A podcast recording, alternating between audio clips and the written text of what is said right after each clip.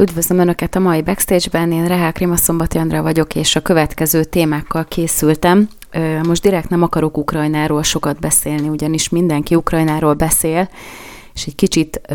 lehet, hogy az emberek el is vesznek a rengeteg szakértő között, így inkább olyan híreket válogattam össze, amelyek más témákat feszegetnek. Az egyik például az, hogy négy fiatal lány lényegében már mindegyik 30-on aluli, egy ilyen szexnevelő tábort működtet Kentucky-ban, azért, hogy a fiatalok meg a gyerekek lényegében a saját belső aberrációikat minél hamarabb fel tudják ismerni. És mellette viszont Floridában elfogadtak egy olyan gyermekvédelmi törvényt, mint a miénk, ami egyébként témában is hasonló, bár egy kicsit kevésbé szigorú, mint a mi gyermekvédelmi törvényünk. Aztán az Unió egyik külügyi biztosa, vagy külpolitikai biztosa felvetette, hogy be kellene vezetni egy szankciórendszert a félretájékoztatással szemben, majd ezt is megnézzük, hogy mit tartanak ők félretájékoztatásnak, és közben pedig a Big Tech, azaz a YouTube letiltott egy olyan Trump interjút, ami pár nap alatt 5 millió megtekintést generált, aztán meglátjuk, hogy a magyar sajtó mennyire jól értesült, ugyanis már most közzétett a világgazdaság egy olyan listát, amin 59 nagy cég szerepel, akik állítólag tutira ki fognak vonulni Oroszországból, és megvizsgáljuk azt is, hogy Csajkovszki és az orosz kék macskák betiltása után vajon az LMBTQ is be lesz tiltva Oroszországban, csak azért, hogy az emberi jogok se csorbuljanak semmilyen módon. Szóval mindenképpen érdemes lesz a következő egy órában velük tartani. Most lesz egy kis zene, egy kis szünet, és aztán utána megvizsgáljuk minden oldalról ezeket a híreket. Várom Önöket! Üdvözlöm Önöket, én Rehál Krima Szombati Andra vagyok, ez pedig itt a Backstage a Hit Radio-ban, és mielőtt belevennénk, belecsapnánk a hír elemzésbe, szeretném elmondani, hogy megújult a Hit Radio-nak a YouTube csatornája, sőt nem is egy YouTube csatorna van, hanem a fontosabb műsoroknak mindenkinek van YouTube csatornája, van Hit Radio Extra, Hit Radio közélet, Hit köznapok, Ultrahang, Tribün, és valószínűleg még sok más is fog következni ezek után. Egyelőre ezekre fel lehet iratkozni, és hogyha megnyomják a, az értesítésre való feliratkozás gombot is, akkor arról is kapnak majd értesítést, hogyha új tartalmak kerülnek fel. Egyébként pedig ö, érdemes tallózni a Hitrádió archívumát is, ahol a magazin műsorokat megtalálhatják szinte az összeset vissza az elejéig, olyanokat is, amelyek már nem hallhatók egyébként az aktív műsorban, vagy a műsor felhozatalban, ezeket érdemes böngészni, és nem mellesleg ezzel támogatnak is bennünket, ami pedig azért nagyon fontos, hogy tovább végezhessük ezt a munkát, hogy, hogy jobbnál jobb műsorokat készíthessünk az önök számára. Szóval, ahogy mondtam a bevezetőben, arról is szeretnék beszélni, Ukrajna ide vagy oda, hogy azért az ideológiai nevelés az külföldön elég rendesen zajlik tovább. Ugye Amerikában, ami elég messze van ahhoz, hogy egyáltalán ne égjen háború lázban, és nem érzi a saját bőrén, a saját tetteinek a, az európai hatásait,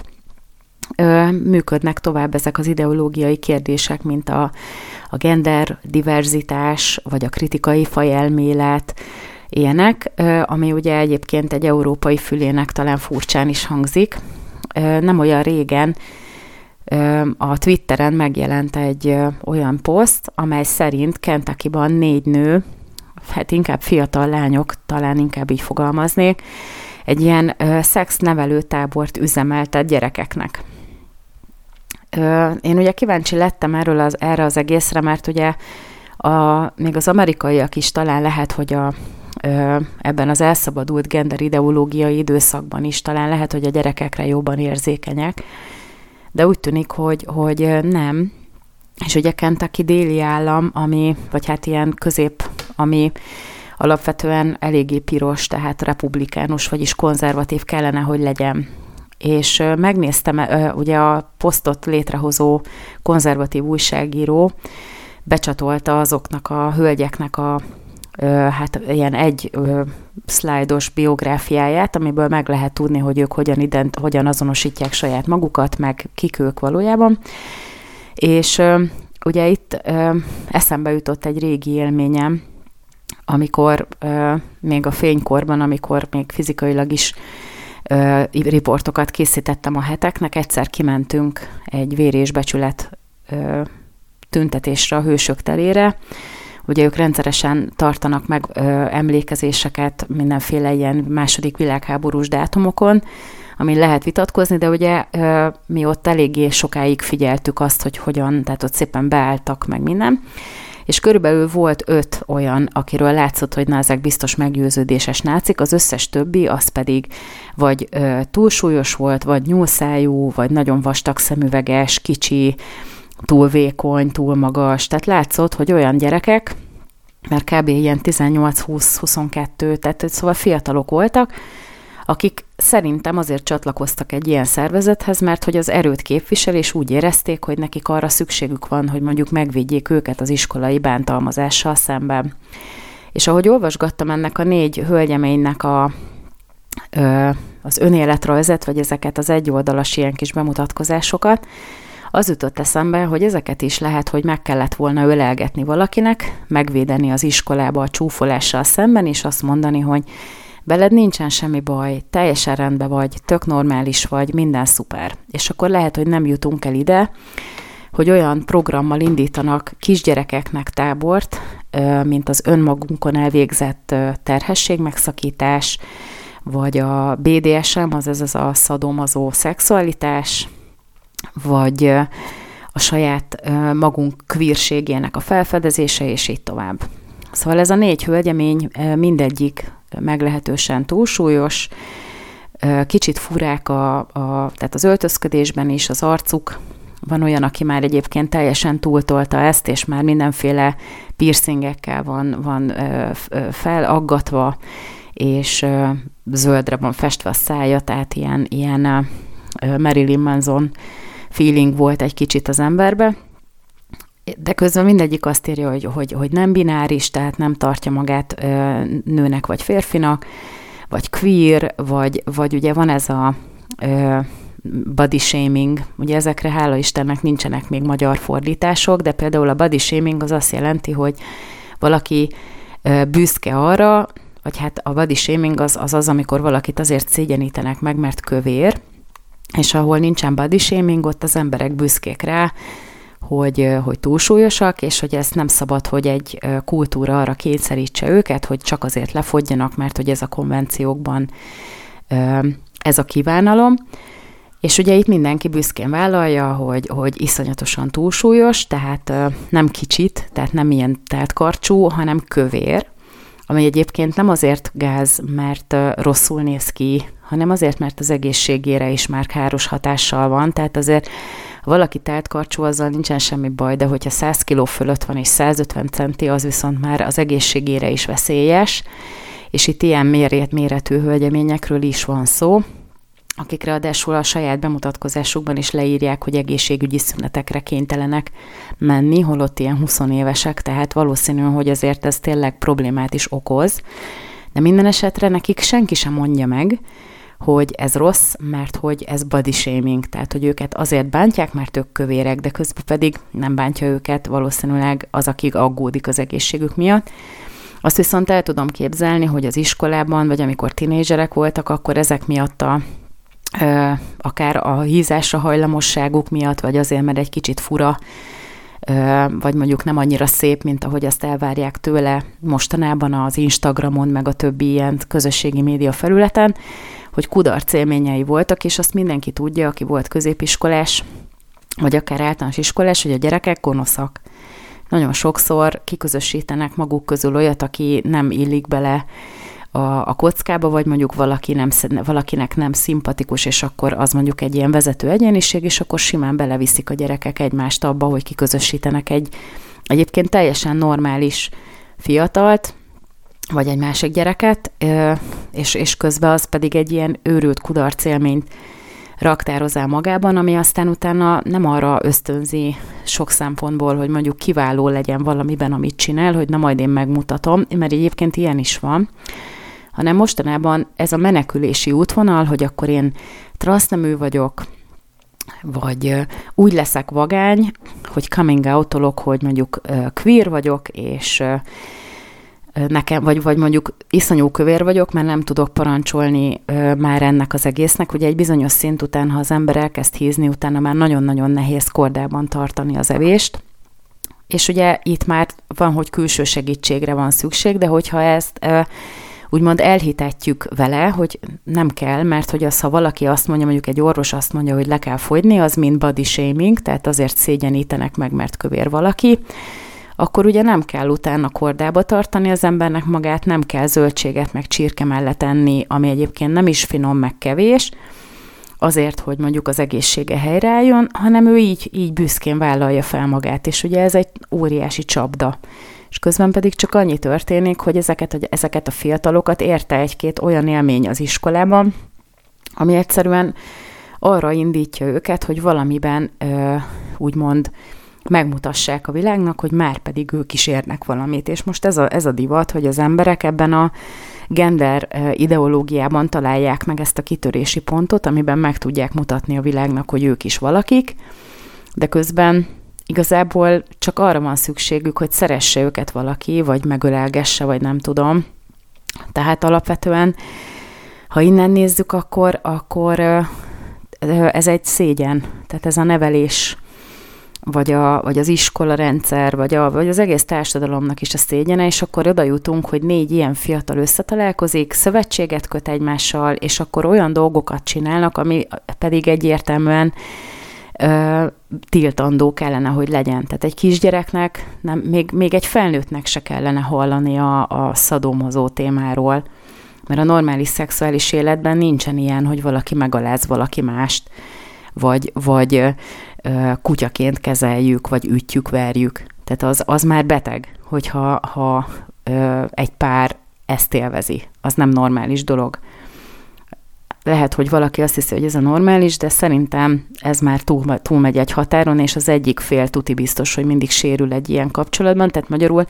egy, egy gyereket egy iskolai táborban ilyesmire nem, hogy megtanítani nem kell, de még meg se kellene neki mutatni. Meg ráadásul az, hogy hogy hogyan kell önkielégítést végezni, egy általános iskolás gyereknek ezzel nem kell foglalkozni. És ráadásul, tehát e, az a másik, hogy valószínűleg azért tudnak működtetni egy ilyen tábort, mert hogy vannak olyan szülők, akik oda elengedik a gyerekeiket, és ez a másik, ami félelmetes. Tehát, ha minden igaz, akkor lehet, hogy, hogy egy kicsit kellene fejlődni az egymás megbecsülésében és az egymás iránti szeretetben is, mert akkor lehet, hogy el tudjuk kerülni, hogy ilyen dolgok kitermelődjenek belőle. Na most erre tesz kísérletet Florida, ahol elfogadtak egy olyan törvényt, ami valószínűleg miután Ron DeSantis ö, kormányzó aláírja, valószínű, hogy július elején fog majd hatályba lépni, ami egyértelműen megtiltja ö, az, az iskolai előkészítőben, és a harmadik osztályig, tehát körülbelül egy ilyen 8-9 éves korig azt, hogy bármilyen gender ideológiáról vagy szexuális irányultságról az iskolai személyzet, vagy valamilyen harmadik személy a gyerekekkel konzultáljon. És az ugye nyilván hasonló, tehát haja az a mi gyermekvédelmi törvényünkre, ahol ez egy kicsit jobban ki van tolva, tehát ott azért egy nagyobb időintervallum van, amikor ez tilos, meg ráadásul ugye a televízióban, a reklámoknál is fel kell tüntetni, meg ugye nem lehet explicit szexuális tartalom, vagy felvilágosító tartalom a gyerekek felé átadva az iskolában, mert hogy azt mondják a törvényhozók, hogy ez a szülőnek a felelőssége, és a, a floridai törvénynek is ez lényegében a, a magyarázata, vagy ugye van mindig egy indoklás, hogy miért kellene, hogy elfogadjon egy törvényhozó testület egy törvényt, és ebben is az van, hogy a szülőnek a felelőssége, hogy milyen irányultságra szeretné felvilágosítani a gyerekét. És ebben az is benne van, ugye itt is rögtön farkast kiáltottak, és azt mondták, hogy ez egy ilyen, nem mond, hogy meleg törvény, tehát ugye nálunk pedofil törvénynek nevezik, ami ugye nem is tartalmaz ilyet. A másik pedig a itt, itt pedig a meleg ellenes törvénynek nevezik már, már most rögtön az elején, Holott erről szó nincsen, mert ugye azt is, hogy valaki ö, melegnek akarja nevelni a gyerekét, azt is a szülőnek a felelősségébe rendeli. Tehát nem az van, hogy megtiltja, hogy egyáltalán bármilyen módon a szülő ezt elvégezze, sőt, bátorítja a szülőket, hogy ők világosítsák fel a gyermeküket az általuk ö, jónak ítélt időpontban, és az iskola, anélkül, hogy a szülőt tájékoztatná, nem teheti meg, hogy ezeket saját hatáskörbe beveszi, és ez azért is nagyon jó, mert ö, ugye rengeteg olyan hírt látunk nálunk, ez ugye még nem egy akut probléma itt Magyarországon, de ami Amerikában probléma, az nagyon gyorsan begyűrűzik hozzánk is, Nyugat-Európán keresztül, és ugye már azt látjuk Nyugat-Európában is, hogy hogy a hormonkezelés, meg a pubertás blokkolók, meg az egyebek az már, már elérhető sokszor szülői engedély nélkül is a, a, a fiatalok számára, tehát már a 11-2 éves gyerekek számára. És ugye ez a törvény, vagy ez a törvényjavaslat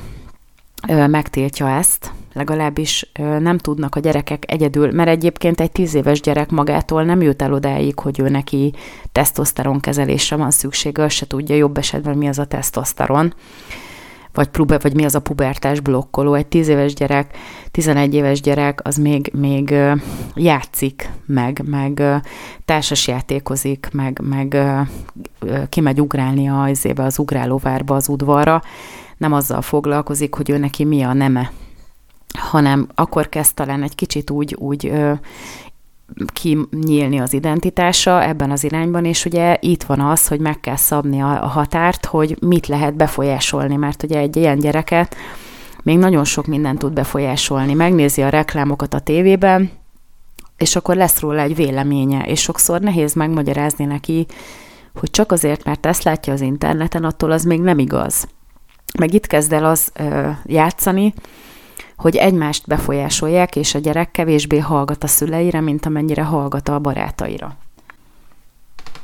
És hát ezért nagy felelősség, hogy, hogy a, a szülő az olyan viszonyban legyen a gyerekével, hogy akár a barátaival kapcsolatban is tudjon ar, azért valamilyen módon kontroll gyakorolni,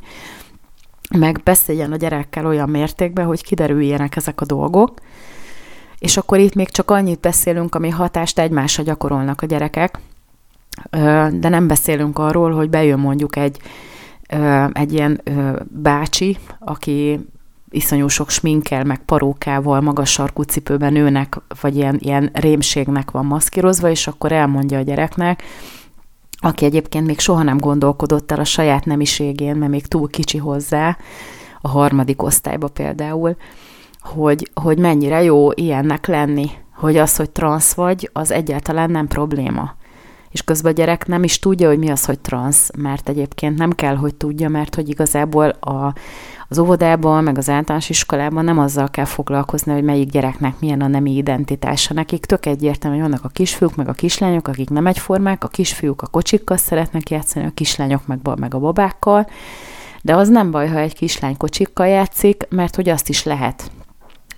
Vagy mondjuk, ha egy fiú néha leül játszani a kislányokkal, mert attól még nem kislány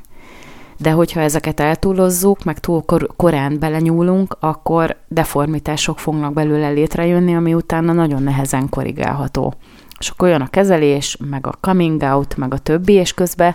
igazából csak össze van zavarodva az a gyerek. Viszont a tesztoszteronnal már végleges károkat tudnak okozni benne, a pubertás blokkolók pedig akár a, a nemzőképességét is elvehetik. Szóval Innentől kezdve a felnőttnek, aki már tud döntést hozni, óriási felelőssége van. Viszont a szülő, akire az a gyerek rá van bízva, annak legyen felelőssége ezeket a dolgokat elviselni, meg ezeket a dolgokat eldönteni. És akkor innentől kezdve nincs appelláta, nem kell az iskolától tartani, hogy majd ők jobban tudják. Szerintem is nagyon-nagyon jó ez a törvény, ahogy a mi gyermekvédelmi törvényünk is nagyon jó, és ezért nagyon fontos lenne, hogy ezt több helyen is felismerjék. Most jön egy kis szünet, és aztán utána folytatjuk fake news és YouTube letiltással. Üdvözlöm Önöket a Backstage-ben, én Rehák Réma Szombati Andrá vagyok, és uh, ahogy ígértem, tovább folytatjuk a hírelemzést. Esetleg, ha lemaradtak volna a műsor elejéről, akkor ezt az adást a Hit Radio szerdán délután három órakor megismétli. Egyébként pedig megtalálhatók a műsoraim az archívumban. Most már olyan apparátus van a rádióban, hogy szinte azonnal felkerülnek az archívumban a műsorok. Tehát ha esetleg nem tudnak napközben hallgatni hitrádiót, akkor a többi műsort is megtalálják az archívumban. Érdemes böngészni, mert hogy óriási mennyiségű kiváló műsor anyag van feltöltve, és nevetségesen olcsón hozzáférhetnek, hogyha előfizetnek. Szóval úgy tűnik, hogy az Európai Unió kezd rájönni arra, hogy mennyire veszélyes a félretájékoztatás, de ez csak abban az esetben van így, hogyha ők az ő narratívájukkal szemben történik ez a félretájékoztatás. Ugye arról beszél most egy külpolitikai főképviselő, Joseph Borrell, hogy mivel az orosz média szándékosan az ukrán helyzetről ilyen dezinformációt közöl, ezért az, az a javaslat, vagy hát ki fognak dolgozni majd valamiféle szabályrendszert arra, hogy hogyan tud az EU akár retorziókat is érvényesíteni ilyen helyzetben, hogyha valakit azon kapnak, hogy az EU narratívájával ellentétes dolgokat terjeszt az interneten. Azt állítja Borel, hogy a, az EU-nak képesnek kellene lennie vagyonok befagyasztására,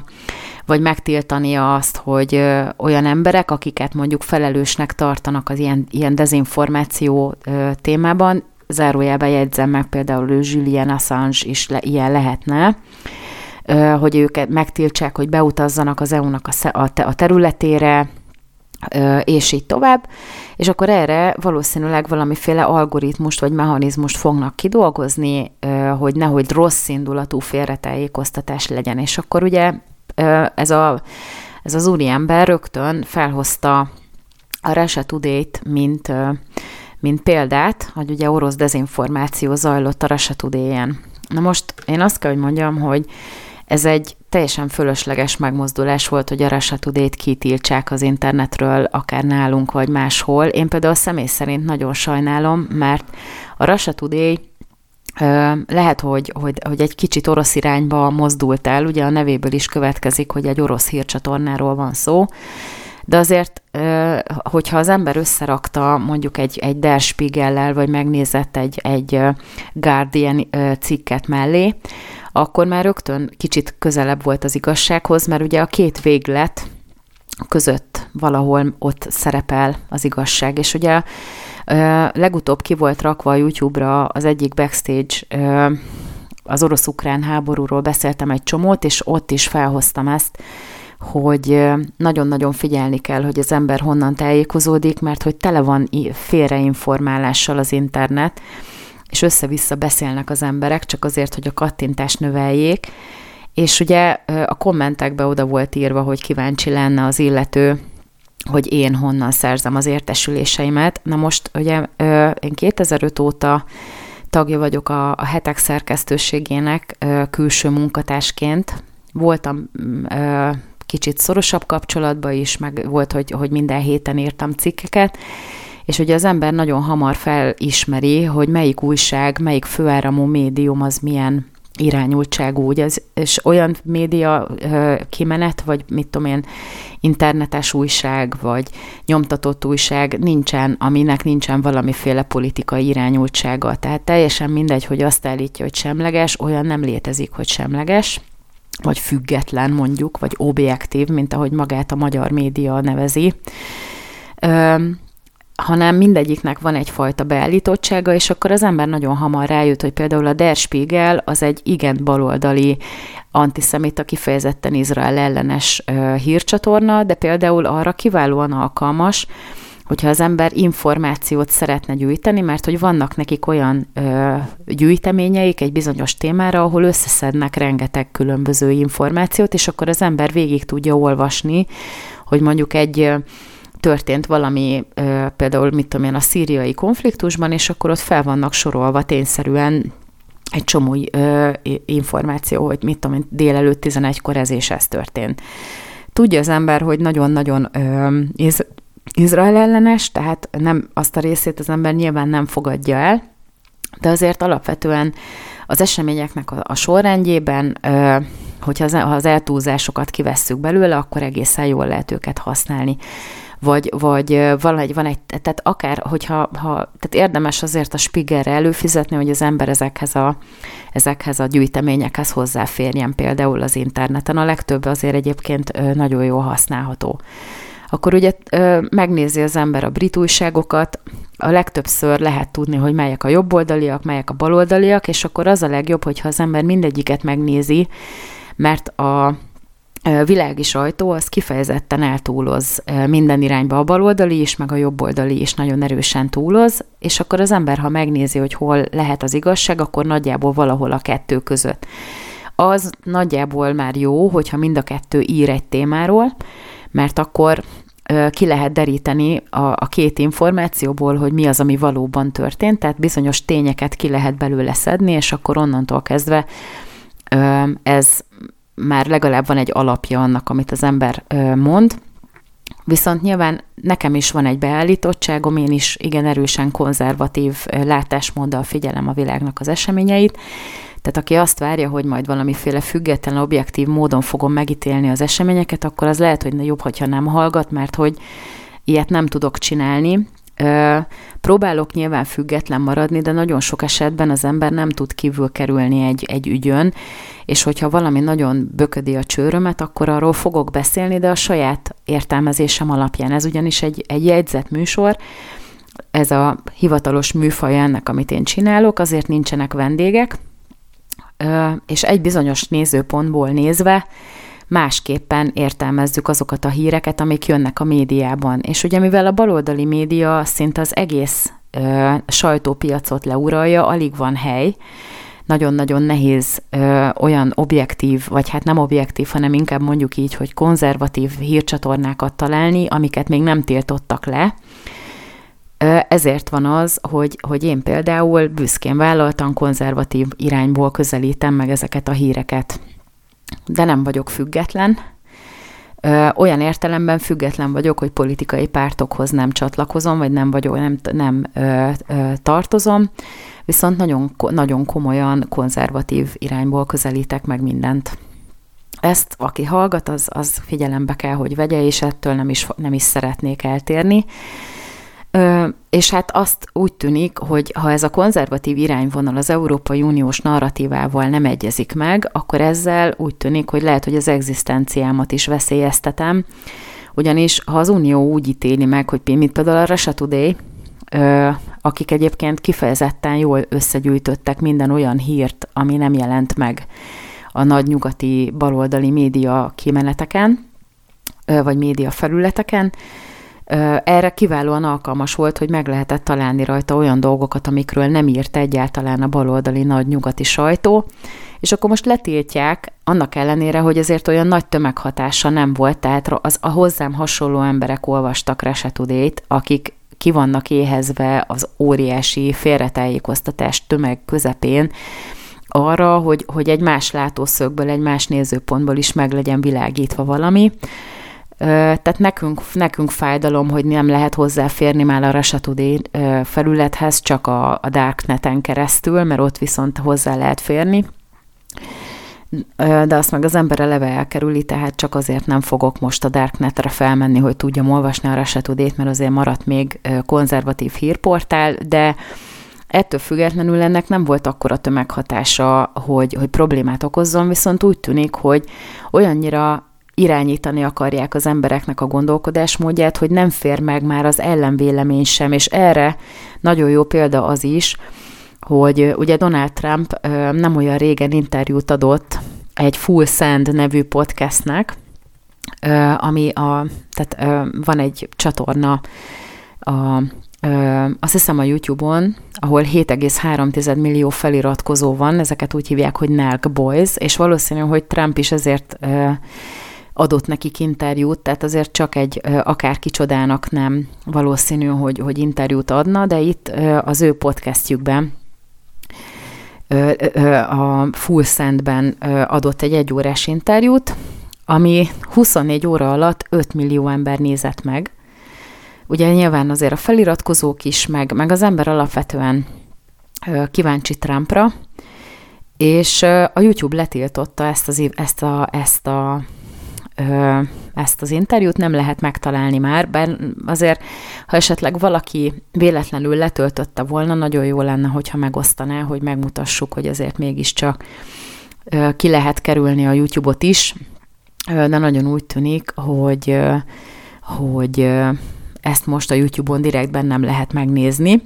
És ugye a Trump is kiposztolta, hogy, hogy nincsen már szólásszabadság Amerikában, mert hogy, hogy ugye a Big Tech őrültek levették az internetről az interjút, hogy senki se hallgathassa meg. És akkor ugye azt írja Trump, hogy ő ezt megmondta ebben az interjúban, hogy ugye a Big Tech és a fake news média fél az igazságtól, fél a Bidennel kapcsolatos kritikáktól, és mindenek előtt nem akarnak beszélni a 2020-as elnökválasztásról. És hát nagyon úgy tűnik, hogy ugye ilyet láttunk már többször is, mostanában egyre több olyan klip van az interneten, amikor például egy nagy brit tévétársaságnak a riportere, mondjuk tehát valószínűleg a BBC volt, az azerbajdzsáni elnökkel készít interjút, és akkor próbálja ugye bevádolni, hogy, hogy, hogy miért cenzúrázzák a, a nyugati sajtót, és akkor az azerbajdzsáni elnök meg teljesen felháborodva elmondja, hogy ne haragudjatok már, de a, az azerieknek a 80%-a, 85%-a internet felhasználó, hogy mekkora hatalmas energia, meg, meg, meg micsoda ráfordítás tömeg kellene ahhoz, hogy ezt az, ezt az ember mennyiséget teljesen le, lekapcsolják a, az összes média felületről, és csak korlátozottan tudjanak hozzáférni dolgokhoz, és hogy igazából nagyobb szólásszabadság van Azerbajdzsánban, mint ami van mondjuk a nyugati országokban. Ők ugyanis letiltják azokat, vagy, vagy mondjuk letiltják azokat, akik ellenkeznek az ő narratívájukkal, vagy mondjuk mostanában sokszor lehet látni az interneten ilyeneket, hogy amikor felmerült a gyanúja hogy Trumpnak volt egy félreérthető mondata, amiből mondjuk a elnökválasztás után januárban betörtek bizonyos személyek a kapitóliumba, akkor Trumpot hiába volt neki x millió követője a Twitteren, egyszerűen törölték az accountját, a profilját. Most meg egyáltalán semmiféle retorzió nem éri azokat, akik Putyinnak a meggyilkolására bújtogatnak, vagy akár az ukrajnai, hogy fogjanak fegyvert az emberek Ukrajnában, és így tovább. Tehát minden egyértelműen mutatja, hogy óriási kettős mérce van, ami miatt borzasztó lenne, hogyha az Európai Uniónak lenne joga ahhoz, hogy akár az ő általa megítélt helyzetben vagyonokat fogyaszthasson be, vagy mondjuk megmondhassa a gipszjakabnak, hogy te nem utazhatsz be ebbe vagy abba az országba, azért, mert ez is az a véleményed. Tehát ezt már szerintem nem lehet eltűrni, és nem is szabad. Szóval addig jó nekünk, amíg az Európai Unióban Magyarország vétójoggal rendelkezik, mert akkor még van esélyünk rá, hogy talán megakadályozzuk az ilyen jogszabályokat, fenyegetőzni meg fenyegetőznek már régen. Most megint következik egy kis szünet, egy jó kis zenével, és akkor utána még lesz egy-két gazdasági téma is, amit érinteni szeretnék. Várom Önöket! Üdvözlöm Önöket a Backstage-ben, ez a Hit Radio, én pedig Rehák Rima Szombati Andrea vagyok, és nagyon köszönjük, hogy ma este is velünk tartanak, és hogy hallgatják a Hit Radio-t. Egyre jobb műsorok vannak egyébként a Hit Radio-n, és nagyon színvonalasak az interjúk, a magazinműsorok, szóval mindenképpen érdemes hallgatni bennünket, de most térjünk vissza a hírelemzéshez. Nem olyan régen szembe találkoztam egy világgazdaság cikkel, amiben az újságíró, aki írta azt a cikket, létre, ö, nyilvánosságra hozott egy 59 cégből álló listát, akikről azt állította ez az illető, hogy ezek tutira ki fognak vonulni, már bejelentették, hogy kivonulnak Oroszországból.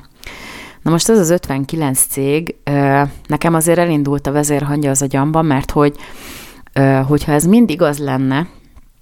akkor azt kellene mondani, hogy az összes multicég az pontosan ugyanolyan bolond, mint néhány témában, például a németek, akik ugye mindenféle módon megpróbálnak úgynevezett környezetvédelmi lépéseket tenni, akár úgy is, hogy azzal saját maguknak is ártanak, akár anyagilag is, és elgondolkoztam azon, hogy, hogy vajon az, hogy Oroszország megtiltott, vagy megtámadta Ukrajnát, az, az megére annyit ideológiai szempontból ennek az 59 nagy cégnek, akik között azért ott van repülőgépgyár, az összes autógyár, a ruha márkák, amik ugye óriási, tehát a nagy létszámú országokban hatalmas pénzeket kaszálnak, tehát szinte a, mit tudom én, tehát ilyen nagy, nagy, ezek ilyen óriási multik, meg cégcsoportok, tehát, hogy most, meg, hogy most megérje nekik ezt a hatalmas piacot egyszerűen faképnél hagyni, csak azért, mert van egy olyan ideológiai háború az, az interneten, amiben nekik ki kell nyilvánítaniuk a véleményüket. Mert egyébként a háborúban egyelőre nem vesz részt senki más, csak Oroszország és Ukrajna legalábbis nem lépett be senki hivatalosan, mert mondjuk nem igaz, mert Fehér Oroszország azért kvázi belépett már az oroszok mellett, de, de egyébként itt a nyugat az körülbelül csak így az oldalvonalról nézi, és pislognak, hogy most vajon mi lesz. Meg, meg hát próbálják valahogy enyhíteni a hatásokat, meg ugye pró- megy továbbra is az uszítás, tehát azért Putyin elmondta több nyilatkozatban is, hogy ők, ők nem zárták el a gázt, meg, meg nem csináltak semmit, ők továbbra is tartják magukat az aláírt szerződésekhez, és, és elvárják, hogy ezt megtegye a nyugat is. És ugye itt megérkeztünk a, az egész ukrán-orosz konfliktusnak a rákfenéjéhez, de ez attól függetlenül két olyan ország között zajlik,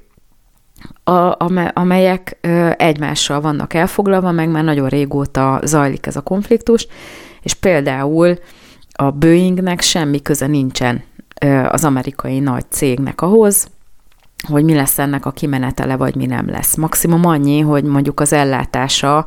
a gyártásnak, vagy az értékesítésnek egy kicsit akadozik, de ettől függetlenül például azért Oroszország területén nincsen háború. Tehát ez az egész katonai konfliktus Ukrajnában zajlik, de ezek a cégek állítólag a magyar jól értesült sajtóinformációk szerint ö, már bejelentették, hogy kivonulnak. Na most én elkezdtem keresni a bejelentéseket az interneten, és nem találom őket. Igazából eddig kettő cég jelentette be hivatalosan, a McDonald's és az IKEA, hogy bezárnak bizonyos áruházakat vagy kirendeltségeket Oroszországban, amit lehet úgy értelmezni, hogy elkezdik a kivonulás, de ugye a világgazdaság már odáig ment, hogy azt írta le, hogy az orosz állam azoknak a cégeknek a vagyonát, amelyek ugye kivonulnak a, az orosz piacról, vagy Oroszországból, akár gyártással és így tovább, államosítja, ami ugye azt jelenti, hogy ha ezek a cégek kivonulnak, az azt nagyjából úgy néz neki, hogy megszüntetik a munkahelyeket, ott hagyják a felépített gyáregységeket, ami önmagába őrület, csak azért, hogy kinyilvánítsák, hogy nem tetszik nekik, hogy Oroszország megtámadta Ukrajnát. Tehát ez óriási pénzveszteség, iszonyatosan nagy az, hogy a piacot ott hagyják, meg, meg hogy még ott hagyják a vagyont is, és akkor az orosz állam ebbe belép, úgymond, és tovább foglalkoztatja ezeket az embereket azért, hogy, hogy ne legyen tömeges krízis abból, hogy elbocsátják ezeket a munkavállalókat, ami hát eléggé utopisztikusnak hangzik, és azon, azon csodálkozom én, hogy egy világgazdaság, amely, amikor én még egyetem vagy főiskolára jártam, mert ugye az első diplomámat egy főiskolán szereztem, akkor az egy nagy, nagy név volt. Mi azért olvastuk a világgazdaságot, én ugye közgazdász vagyok alapból, ez az első ö, diplomám. Mi szerettük a világgazdaságot olvasni, mert hogy szakmailag nagyon-nagyon jók voltak a cikkek, amik megjelentek rajta, és nagyon sajnálom, hogy ideig fajult egy, egy, egy nagy nevű újság, vagy egy jó, egy jó újságírókkal rendelkező lap, hogy a kattintás vadászat miatt kitesznek egy ilyen hírt, aminek egy, az ég egyött a világon semmi alapja nincsen. És akkor vagy, vagy mondjuk kevés. Lehet, hogy egyik másiknál elhangzott már mondjuk egy vezetőségi megbeszélésen így ötletként ez az egész, de az, hogy ő közé mer tenni egy ilyen 59 cégből álló listát csak azzal, hogy az orosz állam meg majd államosítja a vagyonukat, tehát ez szerintem dilettantizmus. Tehát szerintem úgy, hogy nincsenek benne alapvetően konkrét információk, csak egy feltételezés, az, az dilettantizmus. És ezt nem lenne szabad megengedni akkor is, hogyha kevés a jó újságíró a magyar piacon, mert ez nagyon-nagyon-nagyon rontja annak az újságnak a színvonalát, és egyébként ezt meg lehet nézni már az utóbbi időben, hogy a szenzáció hajhászás meg a kattintás vadászat miatt olyan mélységekbe elmennek újságírók, hogy igazából szinte szégyen, hogy őket, ők magukat újságírónak nevezik. Szóval én azért szeretném látni ezeket a bejelentéseket, mielőtt, mielőtt azt állítjuk, hogy ez így történik. Ráadásul itt is már nagyon sokszor eljutottunk ebben a műsorban is oda, hogy pénz beszél. Minden mögött pénz van az egész ukrajnai konfliktus, meg az ideológia, meg a többi mögött is pénz van, és igazából az a kérdés, hogyha elhúzódik a konfliktus, hogy meddig lehet ide fegyvereket szállítani, mert akkor lehet fegyvert gyártani, meg lehet mindenféle egyéb dolgokat uh, itt eladni, meg, meg uh, tehát ez is pénzkérdés. Mi a, mi a jobb valakinek? Vagy felverni a gázárakat, azért, hogy ne érje meg az oroszoktól venni gázt, hanem igenis szállítassunk be tankerhajókon Magyarországra is amerikai palagázt, mert az amerikaiaknak az éri meg.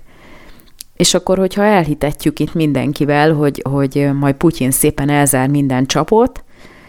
akkor előbb-utóbb lehet, hogy lesz olyan, aki elgondolkozik rajta. És hát ez mind-mind pénzkérdés. És emiatt azért sokkal jobban kellene figyelni, mert ugye az, emberek nem az emberekre nem jellemző, hogy végignézik a forrásokat, és nincsenek is források. Egyszerűen be van oda írva, de én még nem láttam mondjuk a H&M-nek a bejelentését például, vagy mondjuk a Zarának a bejelentését, vagy a John Deere-nak a bejelentését, hanem egyszerűen fel vannak írva a listára, mert ugye ezek a legnagyobb amerikai,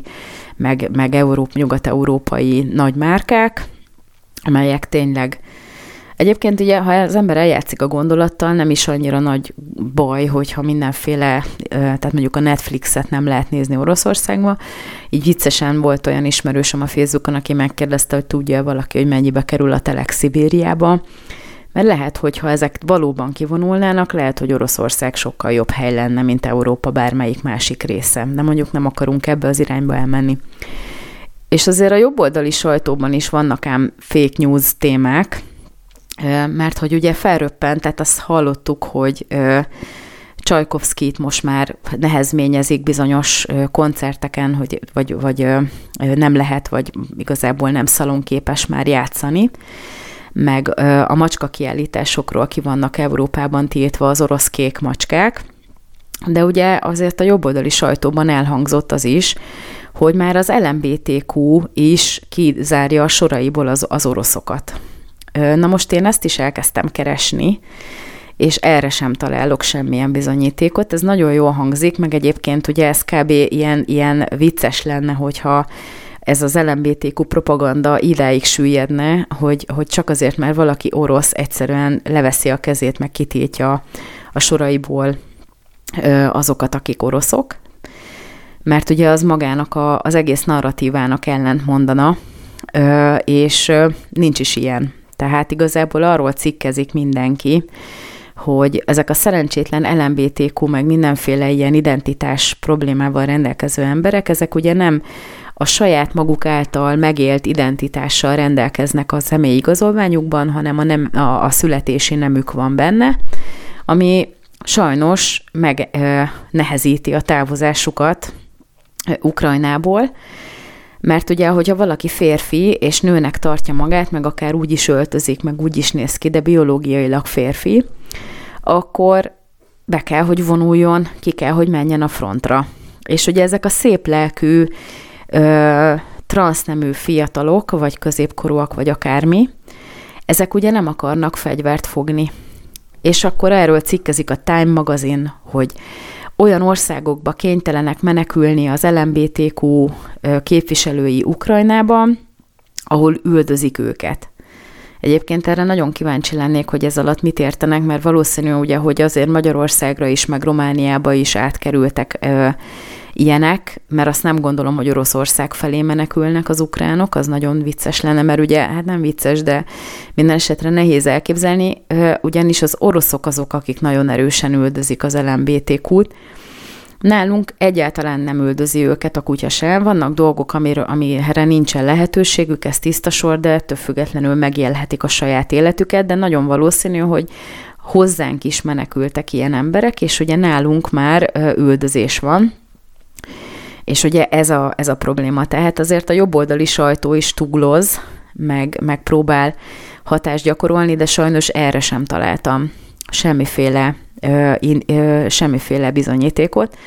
Szóval arra inteném a kollégáimat, ha esetleg valakit érdekel és hallgatnak, hogy azért attól függetlenül, hogy van egy erős érzelmi hatása ennek az ügynek, azért figyeljünk oda, hogy ne menjünk, tehát például jobboldaliként ne menjünk le arra a szintre, amit a félretájékoztató baloldali média csinál, hanem igenis legalább tartsuk a színvonalat, és objektíven, haha, amit ugye nem lehet objektíven, de azért valamilyen szinten legalább a saját értékrendünkhöz hűségesen és korrektül tájékoztassuk az embereket. Én nagyon köszönöm, hogy velem tartottak a mai este, és a továbbiakban nagyon jó rádiózást kívánok, és remélem, hogyha minden jól megy, akkor egy hét múlva újra találkozunk. Addig is elbúcsúzom, és hallgassák továbbra is a Hit Rádiót, vigyázzanak magukra. Nagyon jó pihenést kívánok még a mai nap végére, és aztán ö, legyen egy nagyon szép estéjük a viszonthallásra.